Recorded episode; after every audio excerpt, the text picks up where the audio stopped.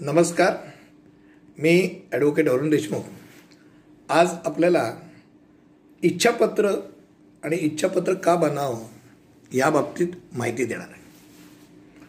मित्रांनो इच्छापत्र हे प्रत्येक व्यक्तीने तयार केलंच पाहिजे.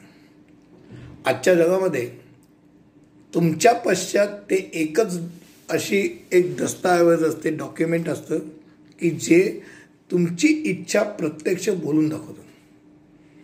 इच्छापत्र नसेल तर अनेक अडचणी उद्भवू शकतात. तुमची संपत्ती नक्की तुम्हाला कोणाला द्यायची ह्याच्या संदर्भात जर अडचणी निर्माण झाल्या तर तुमच्या वारसांना तुमची संपत्ती मिळणं अवघड जातं. उदाहरणार्थ इच्छापत्र नाही आहे तर त्याला सक्सेशन सर्टिफिकेट किंवा लेटर ऑफ ॲडमिनिस्ट्रेशन घ्यावं लागतं. त्याकरता सर्व वारसांच्या सह्या लागतात.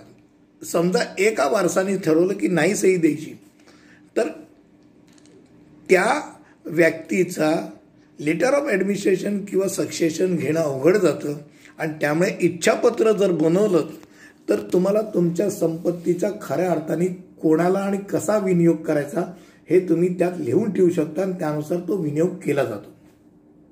इच्छापत्राकरता महत्त्वाच्या गोष्टी म्हणजे पहिली गोष्ट म्हणजे ती लिखित पाहिजे हा एक पहिला क्रायटेरिया स्टॅम्प पेपरवरती असणं आवश्यक नाही पण लिखित असणं हे आवश्यक आहे. टंकलिखितच पाहिजे टाईप केलं पाहिजे असाही काही टास नाही. तुम्ही लेखी पण लिहू शकता. शक्यतो वकिलाची मदत घ्या की जेणेकरून कायदेशीर भाषेमध्ये ते व्यवस्थित मांडलं जातं. इच्छापत्राला डॉक्टरचं सर्टिफिकेट हे तसं बघायला गेलं तर आवश्यक अशी बाब आहे. ज्यामध्ये डॉक्टर लिहितो की हा शारीरिक आणि मानसिकदृष्ट्या योग्य आहे फिट आहे. त्याचबरोबर दोन साक्षीदार लागतात की जे तुमच्याशी संबंधित नाही. म्हणजेच ते त्या तुमच्या संपत्तीचे वाटेकरी नाही बेनिफिशरी नाही. असे कोणी दोन जे अठरा वर्ष पूर्ण आहेत अशा दोन साक्षीदारांची तिथे सही पाहिजे. तुम्ही तुमचा फोटो त्याच्यावरती अंगठा लावून तुम्ही सही केलेली असेल तर उत्तम. आणि महत्त्वाची गोष्ट म्हणजे तुम्ही त्यामध्ये तुमची वारस म्हणजे तुमचे नक्की वारस कोण आहेत ते लिहा त्यामध्ये तुमची संपत्ती खास करून जी इमुवेबल प्रॉपर्टी आहे म्हणजे तुमचं घर आहे त्या घराच्या संदर्भात तुमच्या पश्चात तुम्हाला ती कोणाला द्यायची ते तुम्ही लिहू शकता. जर ती तुमची स्वमिळकतीची असेल तर ती कोणालाही तुम्ही नक्की देऊ शकता. दुसरा भाग म्हणजे बँकेच्या संदर्भात बँकेचा उल्लेख स्पष्ट करणं गरजेचं असतं. त्याचा ब्रांच आणि सेव्हिंग अकाउंट नंबर लिहा. त्यात पैसे किती आहेत ते लिहायची गरज नाही. पैसे हा भाग अलईदा ठेवला तर लॉकर डिमॅट अकाउंट ह्या गोष्टी लिहिणं गरजेचं आहे.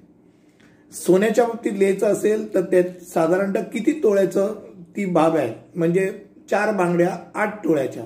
अंदाजे लिहिलेलं आवश्यक आहे पण ती पूर्णपणे ते मेन्शन केलं की नक्की तुम्हाला कुठची गोष्ट कोणाला द्यायची हे क्रिस्टल क्लिअर होतं आणि काय द्यायचे हे नक्की लक्षात येतं. प्रत्येक गोष्ट साधारण कोणाला द्यायची हे तुम्ही लिहू शकता. इच्छापत्रामध्ये अगदी थेट तुम्ही मेल्यानंतर तुमची तुमचं शरीराचं दहन करावं किंवा तुमचं बारावं घालावं का नाही घालावं इथपासून ते तुम्ही तुमचं ध्येय दान करण्यापर्यंत सगळ्या गोष्टी नक्की लिहू शकतात त्यामुळे खऱ्या अर्थाने तुमचं तुमच्या पश्चात तुम्हीची इच्छा काय होती हे सांगणारा दस्तऐवज हे तुम्ही बनवत असता. नंतर येणाऱ्या ज्या अनेक गमती जमती अशा शंका असतात की कशावरनं या माणसाची एकच बायको होती? तूच कशावरनं बायको? अजून कशावरनं एक मुलगा नसेल त्यांना? ह्या सगळ्या प्रश्न इच्छापत्र असेल तर उद्भवत नाहीत आणि म्हणून इच्छापत्र प्रत्येक माणसाने चाळीशीच्या पुढच्या प्रत्येक माणसाने कराव्यात असं माझं स्वतःचं मत आहे.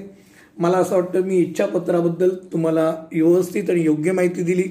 तुम्हाला यूट्यूब चा व्हिडिओ नक्की आवडला असेल अशी खात्री आहे. जर आवडला असेल तर लाईक शेअर आणि सबस्क्राईब करायला नक्की विसरू नका. धन्यवाद.